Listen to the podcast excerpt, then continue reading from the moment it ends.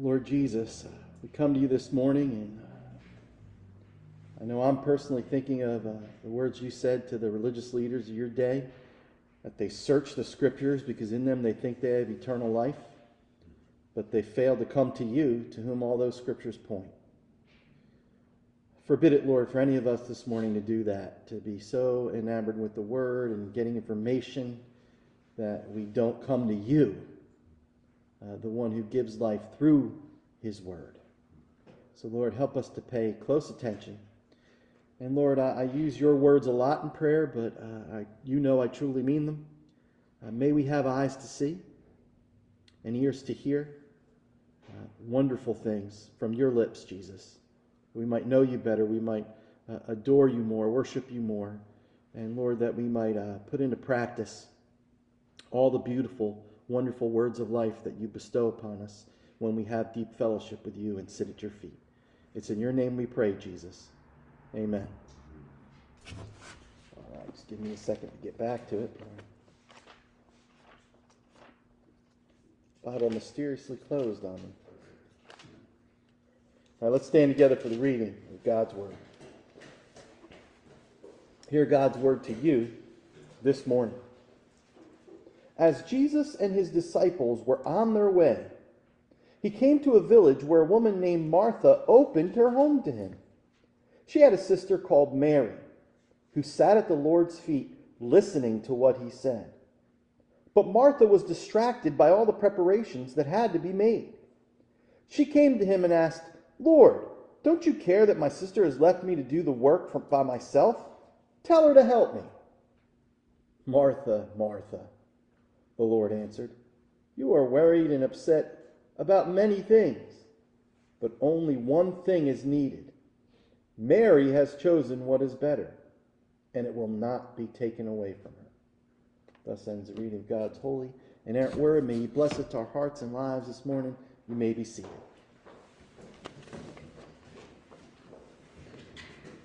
A lot of times we take surveys, find out what people are thinking, we quiz folks, but I have a, a, good idea. If I were to ask you to guess what your greatest, what the one need that you have for this coming year would be.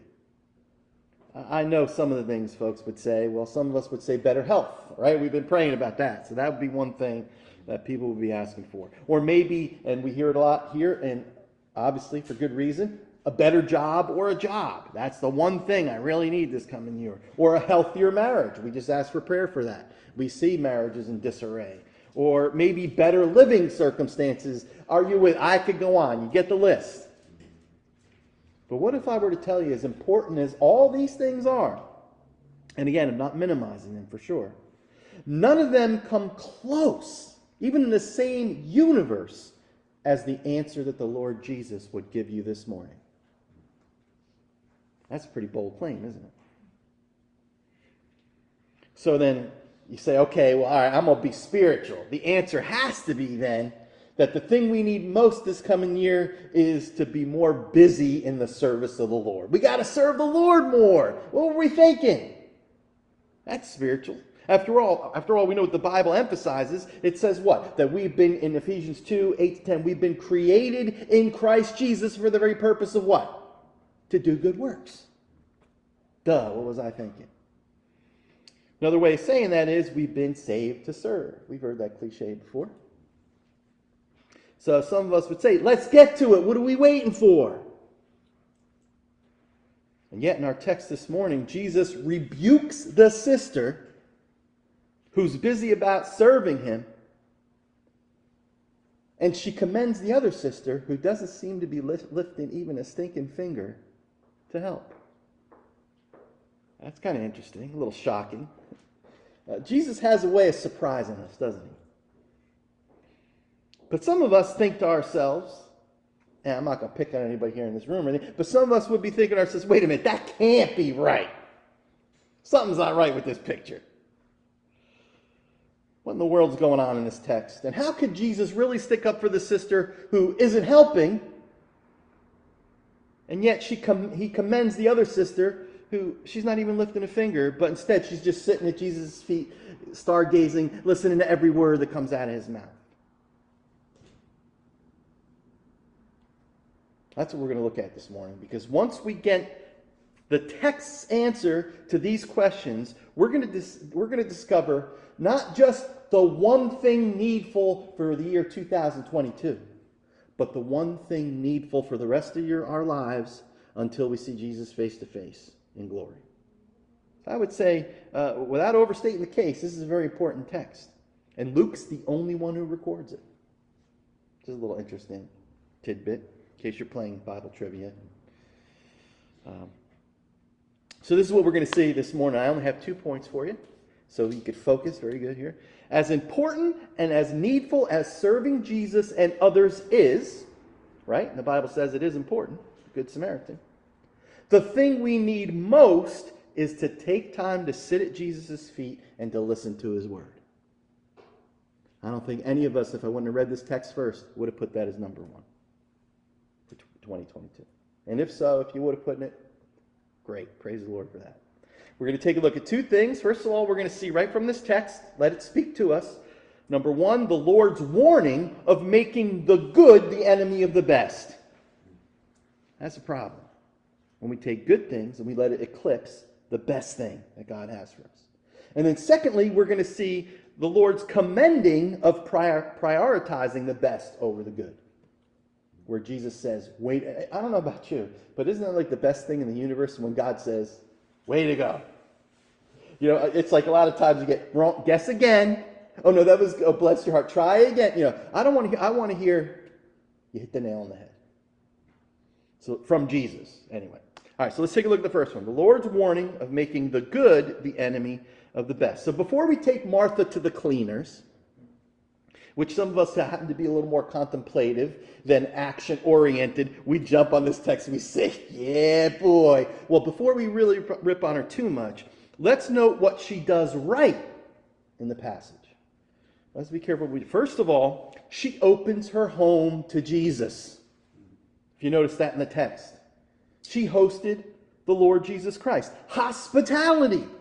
And in case you didn't know this, one of the top virtues that are listed in God's Word all over the Bible is hospitality. And I'll just give you one example because I ain't going to run through them all. We will be here a very long time if I did that. Um, as that one movie, Sinbad says, You will not list them all. I will smack you. Because, in other words, we'll be here all day. First Peter chapter 4, verse 9 Offer hospitality to one another without grumbling. That's a command. So, she checks that box. Good job. Secondly, she gets right to work in preparing a meal to serve the Lord and others. Love God first and then neighbors. Again, 1 Peter 4:10. Each one should use whatever gift he has received to serve others, faithfully administering God's grace in its various forms. Again, kudos to Martha for being a servant. Just as Jesus himself modeled for us uh, servanthood and calls us to what? Follow his example of being servants. So, again, so far, so good. We're talking about a dear Christian woman here, not an enemy, but a friend in the church who loved the Lord and wanted to be a good, hospitable host to the Lord. So she's checking all the boxes. So far, so good. Now, in contrast, her sister, on the other hand, isn't even lifting a finger to help her. And when she cries out in exasperation, look at the text, Lord! Right? And notice she addresses Jesus. Tell her to help me. In one sense, can you blame her? Can't you kind of get in Martha's skin for a minute there and go, mm hmm? I mean, there has to be at least a little bit of indignation uh, in you when you see this. You know, come on, sis, a little help would be nice, right? How come I'm doing all the work? And actually, what's interesting here is that she doesn't necessarily lose patience with her sister so much as she loses patience with who? With her Lord, with Jesus. Look what she says. I, am not just saying that. Look what the text says. Lord, don't you care that my sister has left me to do the work by myself? But then she goes further. Now she's going to instruct Jesus at what he's got to do. Because now she's saying Jesus ain't doing it right. Think about that. Tell her to help me. Now, first thing that, really jumps out about me about uh, Martha as a person, man, she's got some spunk to talk to the Lord Jesus like that. And it also shows, by the way, their intimate relationship. She felt safe enough that she could talk like that. But I mean, she definitely had some chutzpah because she was Jewish, so I could use the Jewish word or Yiddish to tell the Lord what he should be doing. So, and this is what she's saying in effect. And Lord, you're encouraging her. You know, not only is she not doing anything, but you're sitting there, you're, you're like helping her along with that. She had no problem telling it like she saw it. So outwardly, she was looking pretty good up to that point, wasn't she? She was almost like a model servant. So far, it was almost like a sermon on, you know, do, go and do likewise up until this point. But now, here's the issue. This is where it starts getting holy for us. The cracks begin to show in Martha's service. She just starts opening up and falling apart in many words. And here's the thing that really hit me right away. You know something is wrong when you're in the midst of your busy service for the Lord when you begin to judge Him. Something ain't right when your service to the Lord begins to make your heart judge God Himself. That is to say, when your Christian service begins to make you cranky, hello, am I hitting any, you know, am I convicting anybody here? When it makes you critical and bitter toward others, when it begins to spill out negatively and affect your relationship, first of all, with God and then with others, you got to take a step back from your service and say, there's something wrong. Something's not right. And notice the editorial uh, remark that Luke makes in verse 40. It says, uh, Martha was distracted by all the preparations that had to be made. In other words, an otherwise good thing under other circumstances became a distraction for the thing that she really needed most right at that time. That's what was going on here. And what did she need? She needed to be doing what, Mark, what Mary was doing. She needed to take this rare opportunity, which didn't come often, where Jesus physically is in your home, to become a disciple. Because what is a disciple? You know what the word disciple means? One, uh, one word definition learner. She needed to be a learner. So notice here, it isn't the loving service itself that provokes our Lord's gentle and loving rebuke from her, nor is it her forthright, spunky manner. He's not offended by her. No, verse 41, Jesus tells us what the problem is. Listen, and I, you have to hear the love and the compassion and the care for Martha in the way that Jesus addresses her. Listen, Martha, Martha. he uses the, her name twice. Martha, Martha. You're worried and upset about many things. You're all balled up inside.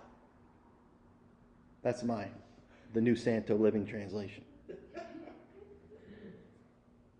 You're worried and upset about many things, but only one thing. One thing. Don't you love it when it gets simple? I like that myself. I'm kind of simple person. Can we boil this thing down? Well, one thing is needed, and Mary has chosen what is better. And then Jesus adds this, and it will not be taken away from her. I will not be regrant, uh, granting your request. To your prayer, this one is a, a, a emphatic no. No, Santa, no.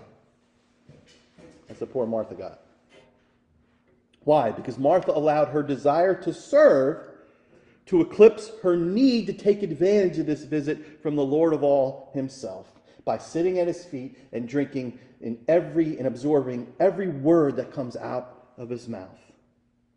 So, in other words, listen, this is, this is uh, really the heart of what's going on here. As good and as right and, and even as commanded as serving God and others is, it can be, become a bad thing when it's used to keep us from what matters most. And what, what matters most, here's the heart of it. Here's no more mystery. Here's the answer sitting at Jesus' feet and listening to his word.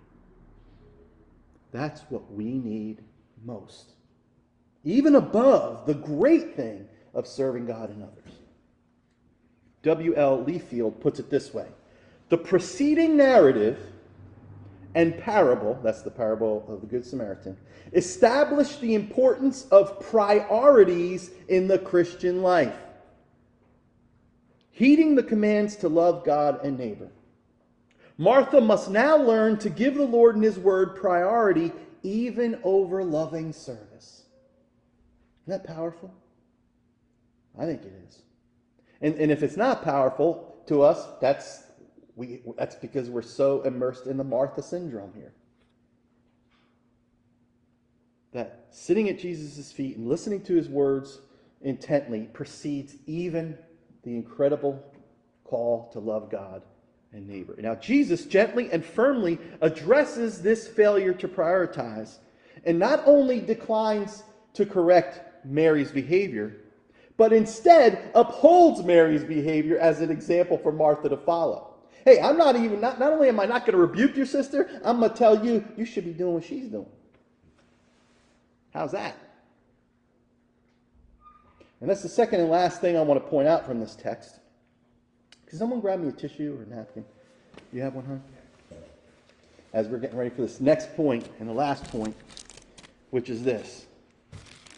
The Lord now commends Mary for prioritizing the best over the good. And that's important for us to see. Um, it's not something to gloss over. So let's, uh, I'm going to read the verse 41 again and then just make a few comments on it that are very important. So, verse 41. Martha, Martha, the Lord answered, You're worried and upset about many things, but only one thing is needed. Mary has chosen what is better, and it will not be taken away from her. So Jesus says clearly, Mary, Mary has chosen better. In other words, Mary's priorities were in order. And isn't that what we all want to get in order in 2022? Is our priorities. We want to prioritize. There's so much to do, right? There's so many things, so many even good things that we could be uh, busy about. And what we're learning in this text is what we need to prioritize. And I can't think of anything more important than that as we go about our lives in 2022 and following. Mary chose to walk in accordance with the Lord's priorities. Listen, here's what's important. Even though it got her in trouble with the church, in this sense, her sister. She, she got the ire of her sister because she did what Jesus said, which is be a disciple, sit at his feet, make him a priority. And there will be times when you make this a priority that especially those who really emphasize doing, doing, doing, doing, they're going to call you a slacker. But according to Jesus, she had it right, Mary. And, and then he says, and it won't be taken from her. David Gooding puts it this way. Now listen, this is this is powerful. I read a lot of commentaries, I read a lot of different things. So when I when I have a little quote, I feel that's really important and really good. So this is what David Gooding says. If we do not consciously insist on making sitting at the Lord's feet and listening to his word our number one necessity, listen, a thousand and one other things and duties, all claiming to be necessities, will tyrannize our time and energies and rob us of the good part in life. Isn't that true? There's always something, even good thing, that's going to claim that will take that time up. And I like the way he puts it tyrannize our time. And then we find our soul shriveling up. We find that we have we're so impatient with our brothers and sisters that we don't have the time to evangelize because inside we're not right, even though we're frantic about doing stuff. Now, as a pastor of a local church who shepherds and preaches to the same congregation, all three calls I've had in my life, it's been over a decade or more uh, with, with my calls, most of them except my very first one. But what I do is I try to preach, and Pete tries to preach the whole counsel of God. We try to make sure we don't take our pet hobbies, horses, or our favorite things to preach, even where what we how how what our um, core values are at New City. We don't just preach them 24 7 for the whole year. We want to make sure we're giving God's people the whole counsel of God. And one way we do that is we go through books of the Bible so that whatever comes up next in the text is what we got to preach on, whether we like it or not, personally. But we've done that. And We've preached book after book, Old and New Testaments. And if you've noticed, for any, uh, uh, hopefully you've noticed this, there are some themes and some truths that seem to continue to come up. No matter what book we're preaching on, this, these certain themes will pop up again and again. You with me? Well, this one, it shouldn't be surprising to us, is one of them. The fact that our number one priority should be sitting at Jesus' feet and taking heed and listening to his holy word, his words of life, his words of truth. Listen, I'm going to go from the law, the prophets, the prophets, the gospels, and the epistles, one of each. The law, Deuteronomy 8 3. Man does not live on bread alone, what? But by every word that proceeds out of the mouth of God. That's the law. The writings, Job 23 12. And this one has always been deeply convicting to me, and I'm sure it's going to be to you, but hopefully it'll also be inspiring. This is what Job said I have treasured the words of his mouth more than my daily bread. Isaiah the prophet. Surely the people are grass. The grass withers, and the flowers fall. But notice what's eternal here in this text. But the word of our God stands forever. The Gospels, well, we'll pick the text we're preaching on, so we'll go to the next one. The epistles, Colossians 3:16, let the word of Christ dwell in you richly. Now, is the first time in my life I've ever preached on this text in Luke in my 25 years of formal ministry. Now, and I, I might have done some Bible studies and I might have spoke about it a lot, but I've never preached on it. But I've lost count on how many times I've preached on the truth of the need to sit at Jesus' feet and take heed to his word. So if there's one thing you need this coming year, the one thing I need more than anything else this coming year is to take time to sit at his feet and to listen to his words. Now here's the thing. Mary was given the spiritual eyes to see this truth and its crucial importance clearly. And then folks will say, yeah, but remember what James says. Don't just hear the word, but you got to do what it says. And hopefully, we all, as God's people, say, Amen. But here's the thing you can't obey a word that you don't know. If you don't listen, and I don't mean just hear it, I mean listen. You know, when we say to our kids, you're not listening, most of the time we don't mean they didn't hear right? We mean they're not listening. Like when our kids, oh, I get it. No, I don't think you do. You ever have to say that as a parent? No, I don't actually think you do.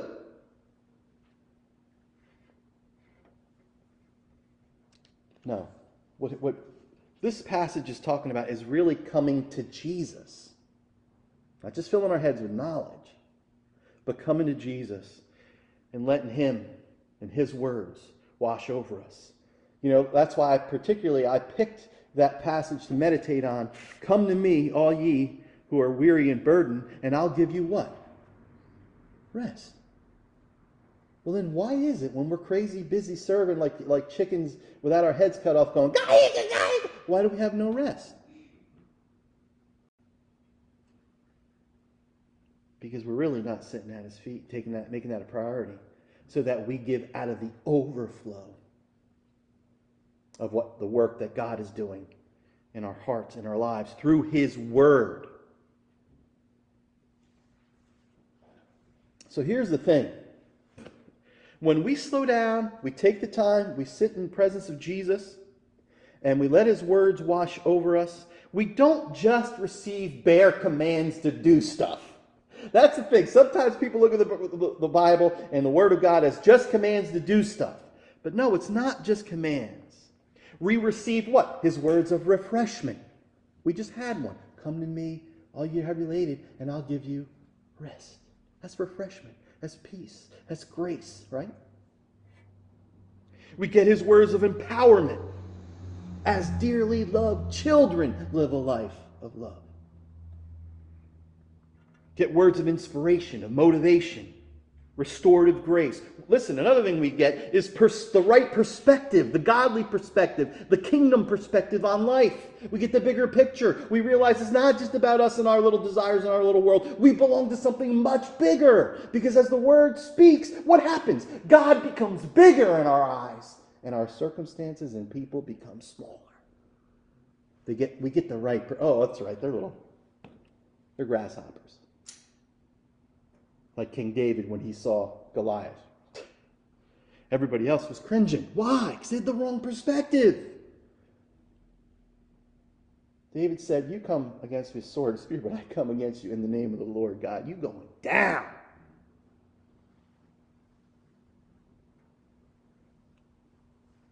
No, when we take this time in the Lord's presence to hear and heed his word, what happens? Our faith, our hope, our love is stoked the fires start burning again. Our imaginations get enlarged. You know, let me bring it down a little bit, uh, just for the last few minutes here. And I was talking to a sister in the Lord this past week, and she leads worship in her church, the music. And she mentioned how during the sermon, sometimes her mind will all of a sudden go away from the preached word and she'll start thinking about, oh, well, maybe I need to change the, the last closing hymn to make it fit the sermon better. And then she thinks, oh, I wonder if that stand's going to work. And before you know it, she's worried and concerned about all other things, but she ain't sitting at the feet of Jesus. And here's the thing once in a while, that happens to all of us. Can I get an amen? But if this becomes a pattern, what happens? Our soul becomes lean. You with me, brothers and sisters?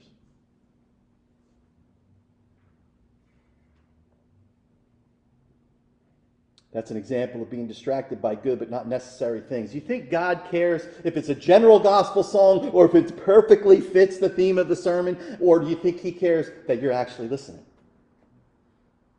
You're taking Him to heart.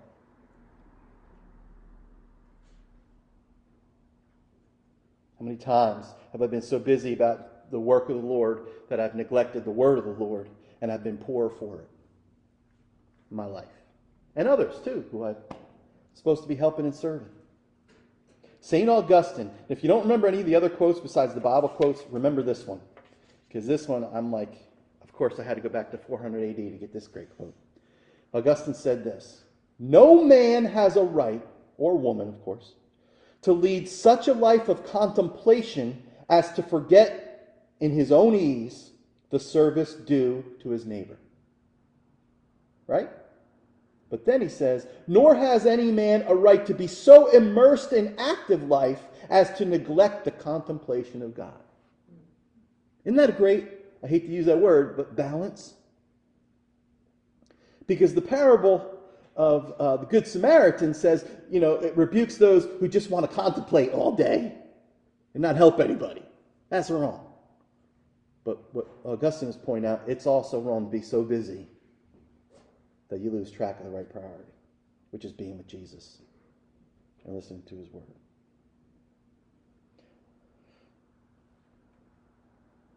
When we're so focused on serving that we begin to judge others and we begin to boss Jesus around, right? Now, we might not be as blatant about that, but kind of we are, right?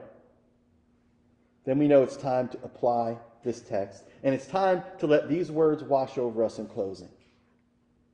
Martha, Martha. And what I want you to do is put your name in there Peter, Peter. Santo, Santo. Whoever else you are listening to this. You're worried and upset, and the word there in the Greek could also be distracted about many things. But only one thing is needed. Hear this, saint. Mary has chosen what is better, and it won't be taken from her. Isn't that wonderful? When we choose what is better, Jesus says, I won't take it from him. You can have that. We could take his word to the bank. He died to secure it for us. Amen? Let's pray. Jesus, when you uttered these words to these dear sisters who are with you now in glory, you are on your way to the cross to give your life as a ransom for them, for us. Lord Jesus, we pray that we would take this to heart, that we would be among those who uh, put first things first today, tomorrow, this coming year. And Lord, may it be a lifelong lesson that we uh, continue to apply that came right from you here this morning, or at least it was reiterated this morning for some of us. Jesus, do this for us, not for our own sake only, or just for our own personal sanctification, but rather that we might be a useful vessel to you in your kingdom, and that others would see in us uh, not crankiness, not complaining, but the joy of spending time in your presence and listening to you, Jesus, speak your words of life. We pray in your name, Jesus, and for your glory. Amen.